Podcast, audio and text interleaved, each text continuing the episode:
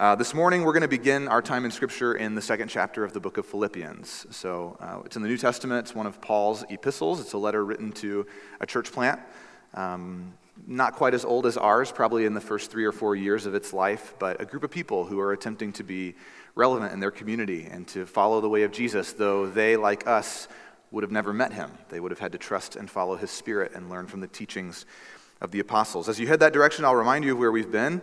Uh, we end our series today on the way of Jesus. Now, that does not mean that Jesus moves out of the focal center of the life of our church starting tomorrow or in 45 minutes from now, not at all. But we've tried to reestablish what discipleship would have looked like for the people who were called disciples by Jesus, the, the men and women who followed him in the New Testament. And we've tried to evaluate whether our modern systems of discipleship, our programs, the, the things that we maybe have relied upon for the last hundred years or so in the West, are really working asking ourselves hard questions about what does it mean for Jesus to be our rabbi? What does it mean for him to be the vine? How does the Holy Spirit play a role in that? And so we've tried as best we can to center our focus as followers of Jesus around three objectives. They are belonging to Jesus, beholding Jesus, and becoming like him. And in order to achieve those objectives, we have uh, worked our way relatively slowly. We've taken about six weeks to get through five principles in what I call a dynamic spiritual formation paradigm, meaning how we can participate in becoming who we are becoming. So we've talked about uh, the teaching of Jesus, we've talked about practices of Jesus, we've talked about um, being in community, the presence of the Holy Spirit. We've dealt with spiritual realities, all of which are intended to run counter to the way that we've been discipled by the world, the way that we will constantly be discipled by the world. There has never been a stronger cultural formation machine than the one that you live in, the one that you participate in on your cell phone and your tablet and your laptop and your streaming services. Uh, it's incessant. And so we've tried to navigate that. If this is your first Sunday, you're coming in at the tail end of some pretty heavy philosophical concepts. I would encourage you to, to go back if you're willing and take a look at the previous sermons. This is essentially one eight hour lecture cut into uh, 10 different chunks to try to make it easier to understand. But each of the sermons in this series um, relies upon all the ones before it to really make clear sense. And that includes today. So as we land the plane, we'll be leveraging those concepts today. What I hope to do as best I can is to try to explain to you not just the theory, we've done that, right? We've talked a lot about why do we need to follow Jesus and what will happen and why is this way of following him better maybe than programs or systems that we've been exposed to in the past. What I want to do today is try to help you understand the relevance of the way of Jesus. Why does this matter? What is it about the world that you and I live in that requires something this countercultural in order to get us into the present reality of the kingdom of God? Why can't we just decide?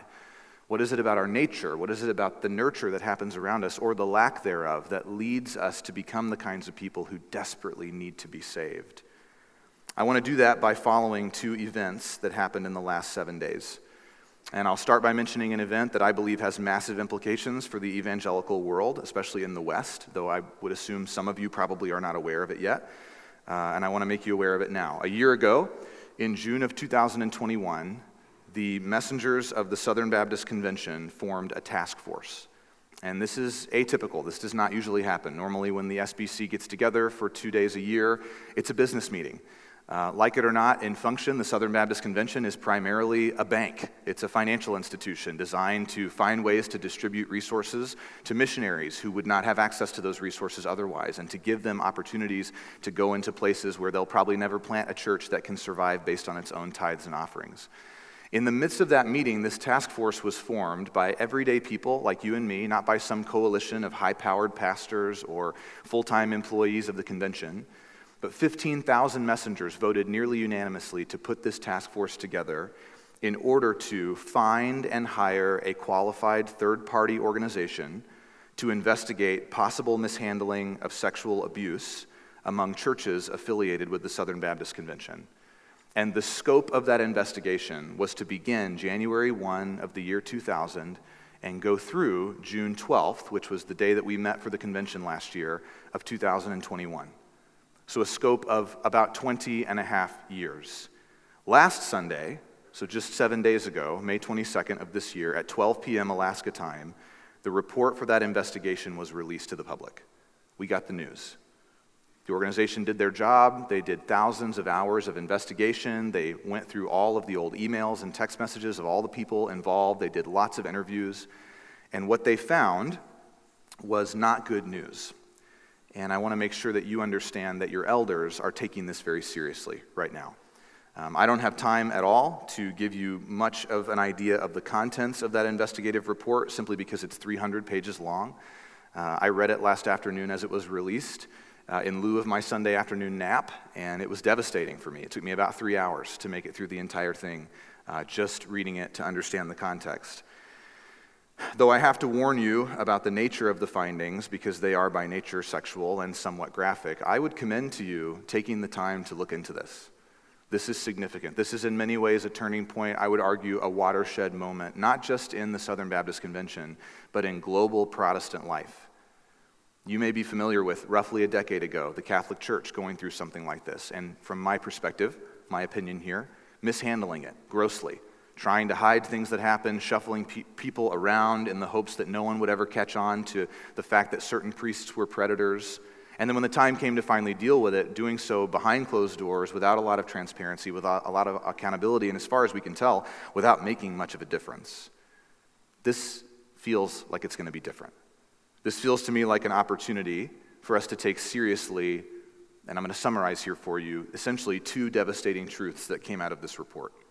First is this that all those survivors of sexual abuse at the hands of Protestant ministers repeatedly begged the executive committee of the Southern Baptist Convention to create and maintain a database, a place online or even written before the internet was big. This whole process started back in the 80s to be able to please assemble the names of predators so that these guys couldn't just get fired from one church, drive across state lines to another place, get hired at another church, and continue to prey on people.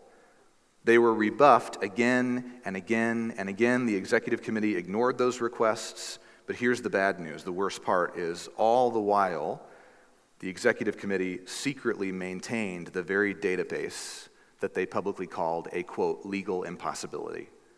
They had the list, but they were keeping it to prevent litigation. They were planning to use it as a defense in court instead of releasing it in a way that would have potentially protected lots of people. Now, thankfully, after this investigation came to light, the people who were in power, who made those devastating decisions, were immediately removed. That work is done. Unfortunately, removing those people does not undo the damage.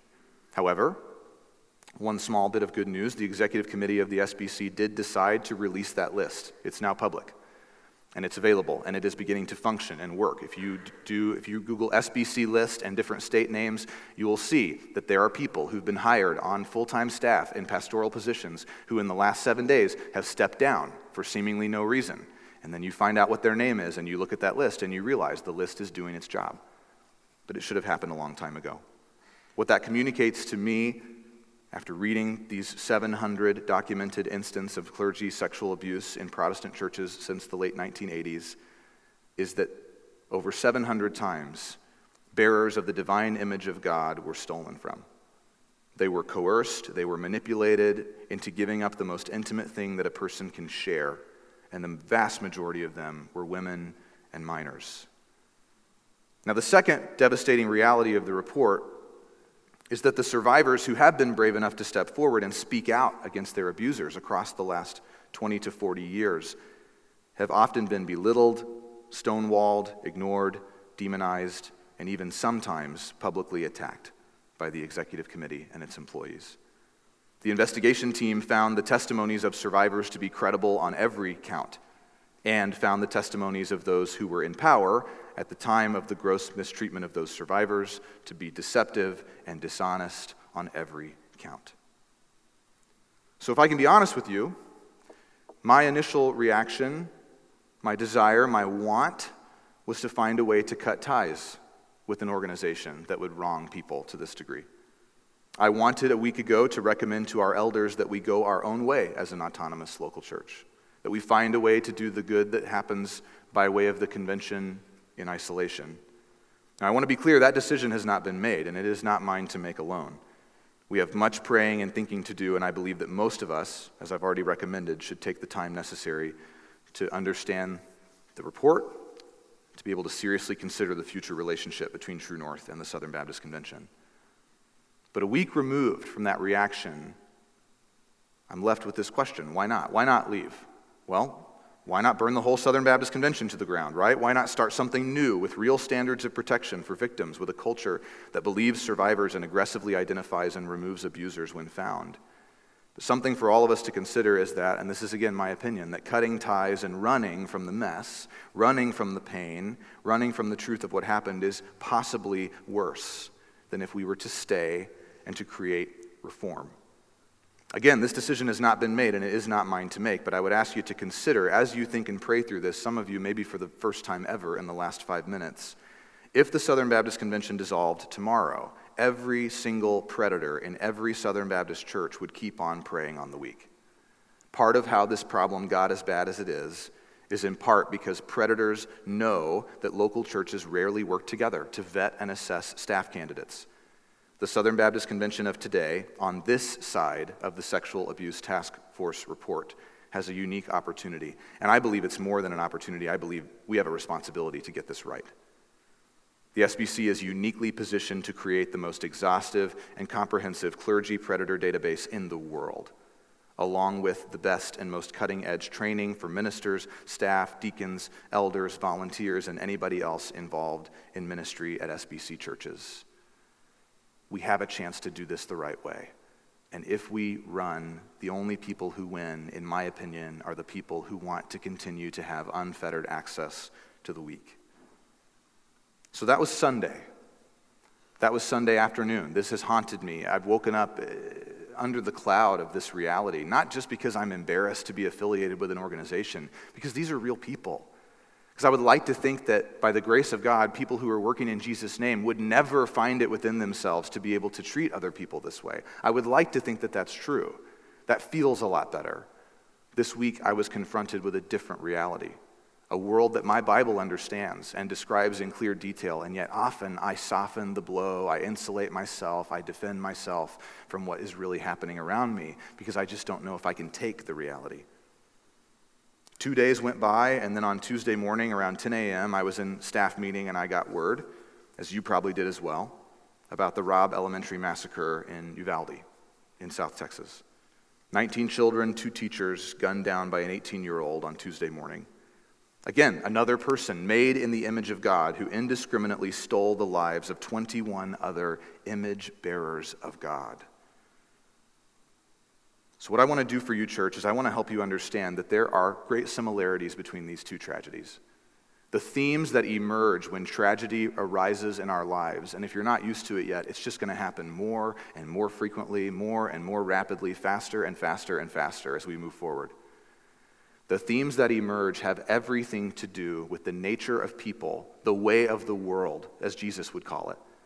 And we have to try to go a different way we have to understand that the way of Jesus does not ignore these tragedies. It does not try to circumnavigate them. It sees them, it confronts them directly, and it has much to say to us about how we navigate our reality. I see several similarities between these two tragedies, and I would argue with you that understanding and following the way of Jesus is more important now than it has ever been before for us. We need Jesus to rule and reign now more than we ever have. So, the first similarity that I see is that both tragedies reek of unchecked power. On one hand, you have the consolidated and amassed power of a small group of men who were willing to manipulate their legal protections and their quote unquote calling from God, which I'm very comfortable putting in air quotes, tells you what I think about that, to keep themselves and their money safe. That's the SBC side of things. On the other hand, you have the consolidated killing power of a young man willing to steal life away from anybody who came within the range of his rifle. And this is human nature. This is not an anomaly in our country, as evidenced by the tragedy on Tuesday and the hundreds of other domestic shootings that happen every year. This is the way of the world. The way of the world is violence. The way of the world is to dominate another person. The way of the world is to hand out death as if we are the judge and arbiter of others' souls. The first concept that I want to draw for you out of the way of Jesus is this that power is never an objective in the way of Jesus. Never. If you are taking notes today, I would write this down. This is something that ought to be memorized, understood, internalized, consolidated into you. You need to know this power is never an objective in the way of Jesus. In the second chapter of his letter to the Philippian church, Paul the Apostle wrote this, beginning in verse 5. I asked you to turn there earlier, and we'll read now Philippians 2, beginning in verse 5. Paul says this He says, Have this mind among yourselves, which is yours in Christ Jesus, who, though Jesus was in the form of God, did not count equality with God a thing to be grasped. The antithesis of what it means to be a human being. Every one of us building our own kingdom, believing equality with God is something we ought to grasp for. We ought to fight and kick and scream to force our way into it, even if it's in the name of justice. Jesus did not. Jesus counted equality with God not a thing to be grasped, but instead took action. He emptied himself. He took on the form of a servant, even to the point of being born as a human being in the likeness of men. And being found in human form, he humbled himself and he became obedient to the point of death, even death on a cross. Church, humility is the way of Jesus. Humility is not a nice idea. It's not a virtue or value of the West. It's not something that we simply need to learn as kids in order to keep ourselves out of trouble with our parents. Humility is at the core of what it means to follow Jesus. Humility is the only right way to interact with your own self. There is no other way to have a self and be a self and follow Jesus than to humble and lower and, and remove the consolidation of power from yourself. Think of Jesus' example. It was his way before he ever called a disciple. He, was, he humbled himself before he ever even had a single follower, before he ever taught in a synagogue, before he ever healed the sick or sent away a demon. Before he was even born to Joseph and Mary, he demonstrated a new way to be a human being by stooping low from the realm of the divine triune God and becoming a person, a man. And in his life, Jesus never clung to power. Jesus never hid behind anything. He never called upon his power, which was rightfully his and which he would have been totally justified to use, even to destroy his enemies. In fact, the climax of his life was betrayal by those he trusted and loved, and it was assassination by his political and ideological enemies. The way of Jesus does not end with you and I planting a flag at the top of a mound of our enemies' bodies. Jesus conquers the world by bringing hearts into the range of his effective will, into his kingdom. If we are going to follow him, that must be our way too. But don't misunderstand me. I'm not saying that the way of Jesus is the way of passivity or inaction. Listen to Paul again, just four verses later in Philippians 2:12. Paul says this, "If this is true, therefore, my beloved, those whom I love, as you have always obeyed." There's your operative word. In the way that you've always acted, as you've always obeyed, even now, not only as in my presence, but even more so now that I'm apart from you, work out your own salvation with fear and trembling. If you've ever wondered what Paul means when he says that, work out your salvation with fear and trembling, he just told you at the beginning of the verse. He says it's obedience. Obedience to who? To Jesus. That the way to conquer these kinds of things, the way to embrace the humility of Jesus, the way to go a different way from the way of the world is to actually do what Jesus actually said. Why? Verse 13 For it is God who works in you it's not your best practices. It's not your great ideas. It's not the wrath you feel at the injustice you're confronted with. It is God who works in you, both to will and to actually work for his good pleasure. According to Paul, the fruit of Jesus' humility in me and in you is a life of action. Not of our own action, which is almost always motivated politically or informed only by fear or outrage. At least that's true for me. Maybe you're all better than I am, but that's the way that I feel. The actions of Jesus' teachings, the way of Jesus is marked by humility that works itself out in activity, serious activism. But we don't really believe this most of the time. We don't understand that we already have the answers to our huge questions about things like mass shootings and who should have power in the church and how best to lead a group of 47,000 churches in a way that keeps Jesus at the helm. All we have to do is read Matthew 5, 6, and 7, and we see the way of Jesus on display. But here's the problem you and I have bought the lie that the way of the world is the only way to conquer the way of the world. And yet, what does Jesus say again and again?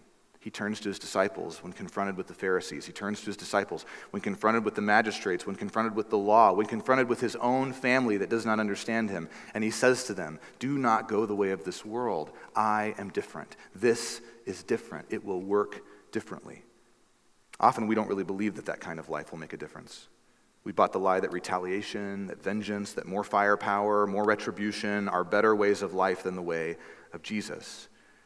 Pastor Tim Keller, I think, says it best in this way. He says, On the cross, Jesus reversed the power dynamics of the world, giving up power in service rather than exploiting, and he took the just penalty for our unjust rejection of God and the treatment of others. If that is Jesus' way, then that is our way. Power is never an objective in the way of Jesus.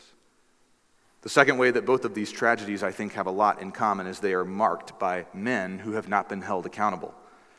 In the case of the SBC, four men, two of whom were hired only to give legal counsel to the church, guided an organization that depends on transparency and accountability. They guided that organization down a road of lies and deceit so dark that it took a nearly unanimous motion from regular church members like you to force them to open their books and reveal the depths of their wickedness. As hopeful as I am about the future of the SBC, I am unwilling to dodge the fact that in some way it falls to normal church members like you and normal pastors like me to always be asking the right questions and demanding transparency from the leaders of any organization that handles the kind of money that the SBC disperses every year. So, to whom it may concern, lesson learned on my part. In the case of Robb Elementary, we've been forced to reckon with the total lack of accountability from the family of origin of the shooter the world that this young man came from that formed and shaped him to believe that this was somehow a right trajectory for his life. Over and above that, in the last 48 hours, the initially concealed failure of law enforcement to intervene on behalf of a classroom of children no accountability in the family of origin, avoidance of accountability where it should be and would be appropriate brings us to the second principle that I want you to embrace, which is this that neither secrecy, anonymity, suppression of the truth, nor intentional concealment are objectives in the way of Jesus. You can just use the word lies if you want to.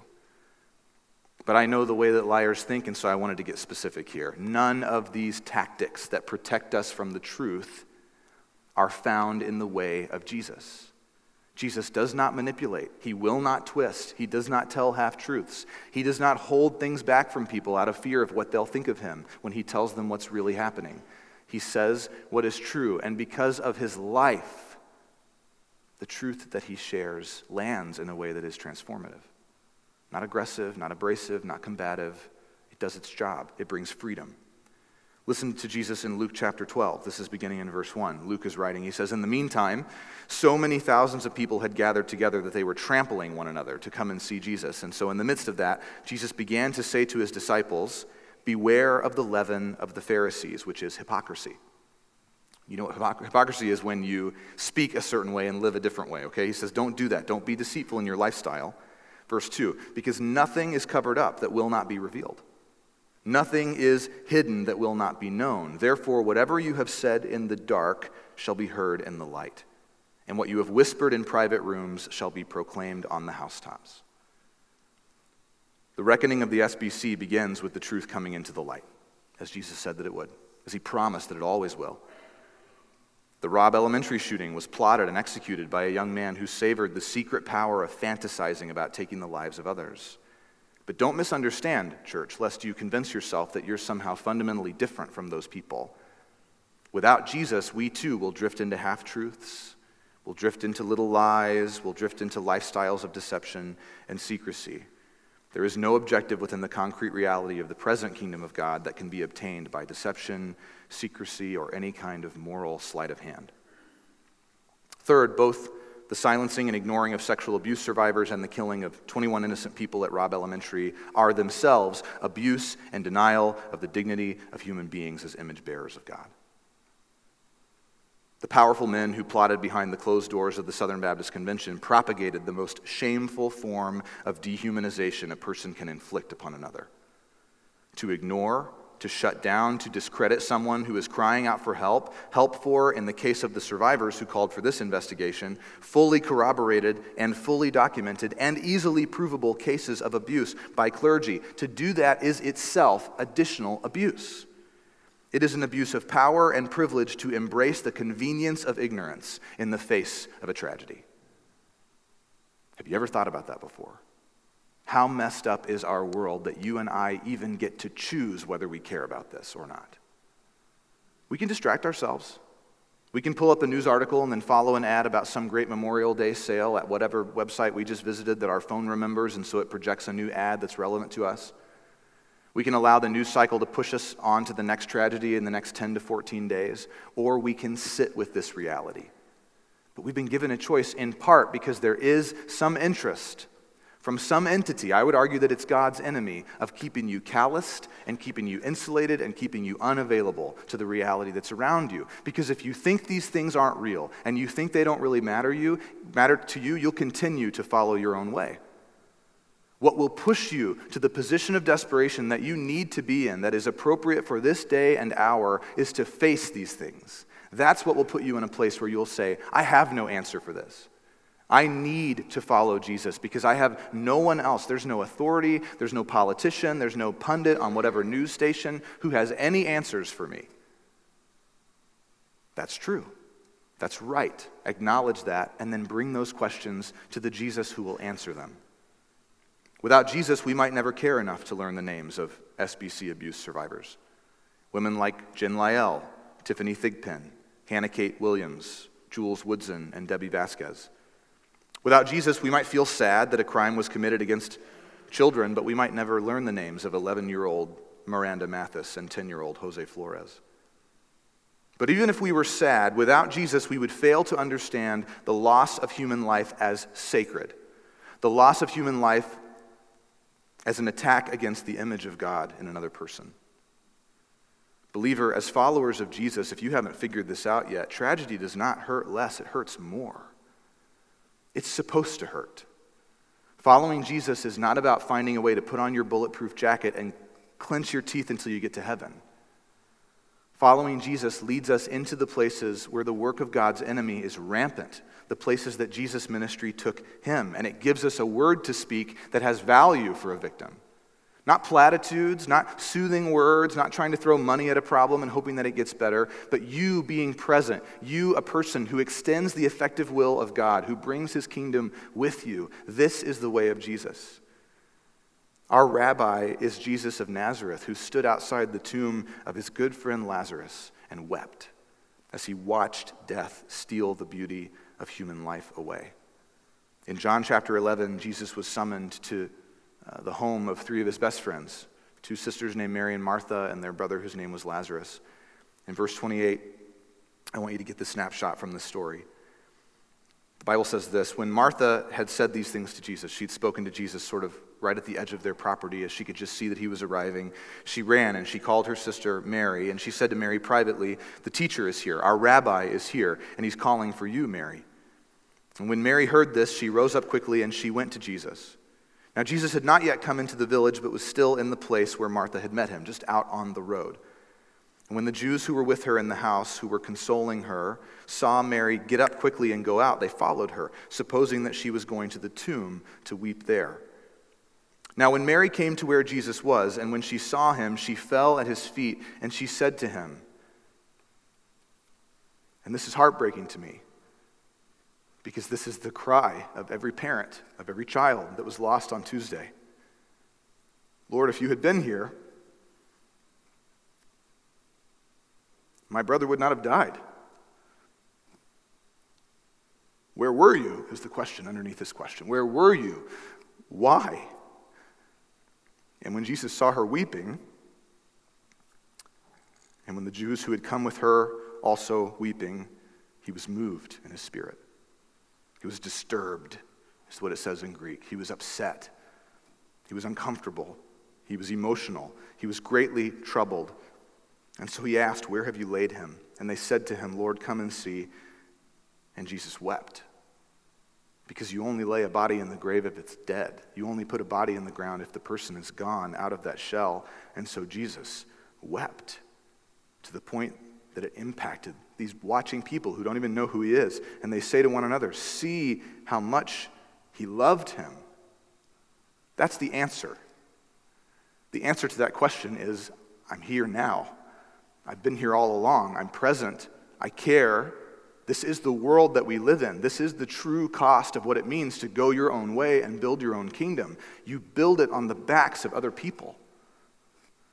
The way of Jesus calls for you and I to mourn not less of a loss, but a greater loss than just the infringement of human rights or the death of innocence. The way of Jesus calls us to acknowledge abuse survivors. It calls us to acknowledge shooting victims as eternal image bearers of God. These tragedies, like it or not, are our business because they are an attack on the way of Jesus and they are an attack on the kingdom of our God. Our great temptation would be, in a moment of emotion, like I'm obviously experiencing right now, to want to return fire in the same way that we have received it, and yet, and this is the last principle that I would ask you to consider the way of Jesus never justifies as a means to an end intentional disregard for the image of God in a person. Never. This is why Jesus is better than me. He's better than you. He has a way and a method to solve these problems that doesn't require that I go after the people who have hurt and wounded those that I care about with vengeance and retribution. We can never justify murder in response to murder. We can never justify oppression in response to oppression, nor violence in response to violence. The way of Jesus redefines what it means to be human as it reforms, it terraforms the earth into a reconciled home where God and humanity can be together again. So, what do we do? We take tragedy seriously and we allow room in our hearts and minds to dwell on it, and we consider the causes and the effects and the human experience of everybody involved. As our imaginations lead us into the experience of others, we grieve as we begin to feel their grief. We mourn as we begin to feel their loss. We weep as often as we need to, as the faces of women and children abused and silenced and killed enter our minds this is no small thing for us, and yet we respond as people of Jesus, not as people of the world. The way of Jesus is never more important than when we enter into crisis. His way is not the way of sanitized religion. It is not the way of a brave face and emotions kept secret, but it is also not the way of violence and retribution. It is the way of justice and mercy and hope. And it allows us room and space to feel and think and mourn and pray. So I want to read a liturgy over you. It's written as a prayer, so as I read this, you're free to bow and, and listen. You can look at the screens. We'll have the words if you want to read along. This comes from the writing of a man named Douglas McKelvey, who's written a series of books called Every Moment Holy that I would highly commend to you if you're interested in exploring liturgy as a spiritual practice. And we'll finish here. We will finish here as people of the way of Jesus, following our rabbi, abiding in the vine, and trusting that Jesus knows what he is doing when all we can see is chaos and meaningless loss. So I'll close with these words. O God, who gathers what has been scattered, shelter us now in the shadow of your wings. O Christ, who binds our wounds, be our great healer.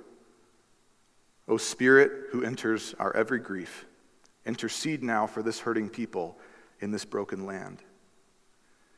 Be present in the midst of this far reaching pain, O Lord, for we are reeling again at news of another loss of life that touches us all. News of flourishing diminished, of individuals harmed, of pain imposed, not only upon victims and their families who bear now the immediate brunt of it, but also upon our nation. For we are connected as a people, and this hurt, this grief touches us all. Engage our imaginations and move our hearts to compassion, O Lord, that we would interact with these casualties not as news stories or statistics, but as our own sisters and brothers, flesh and blood, divine image bearers, irreplaceable individuals whose losses will leave gaping holes in homes, friendships, workplaces, churches, schools, organizations, and neighborhoods. Be merciful to those now wounded be present with those now bereaved. You do not run from our brokenness, O God. You move ever toward those in need. Your heart is always inclined toward those who suffer. Now let your mercies be active through the hands and the words and the compassionate care of those who willingly enter this sadness to console and to serve. Be with all who move toward this need the helpers, the counselors, the first responders, those who offer aid and protection, the pastors and intercessors, those who meet immediate practical needs, those who seek to heal physical wounds, and those who come after to carry on the long, hard work of rebuilding families and hearts and lives and community. Grant each of them wisdom, courage, vision, sympathy, and strength to serve effectively in their various capacities. Even in the shadow of such tragedy, let us not lose hope. Give us eyes to see the rapid movements of mercy rushing to fill these newly wounded spaces. Let us see in this the echoes of your own mercy and compassion, a foretaste of your kingdom coming to earth. And move our own hearts also, equipping us to intercede, to act, and to respond however we are able. Amen. I want to add to that by praying for you personally, and then we'll be done today. Father, thank you for your example in our lives. As long as there have been people, God, there has been tragedy, often of this scale and even greater. Yet that does not mean that your will for us is to dismiss what we've experienced in the last seven days as insignificant. God, give us the grace and mercy to resist the urge to politicize, which is often our, our most close at hand reaction in moments like these. Give us room, God, to be open with each other, to be honest about our emotional state, about the grief that we carry, God, or maybe the grief that we don't. Give us room in our hearts and our minds to be changed. Renovate us, God, from the inside out, please, and make us into your image. Let the only movement that we would live and die for be the movement of your grace and mercy across the face of this planet, God. And when and where we are able, give us the courage to stand up and to speak the truth and to stand in the gap for those who can't. We love you, God. We bring this immense weight that we carry to you. We bring these burdens to you. We offer you, God, the future that you already hold, but we give it to you willingly today, ready to participate with you in wherever you'll take us next. We trust you with these things, God. We are trying so hard to trust you with these things. Please be near to us. We love you, and we pray these things in Jesus' name. Amen.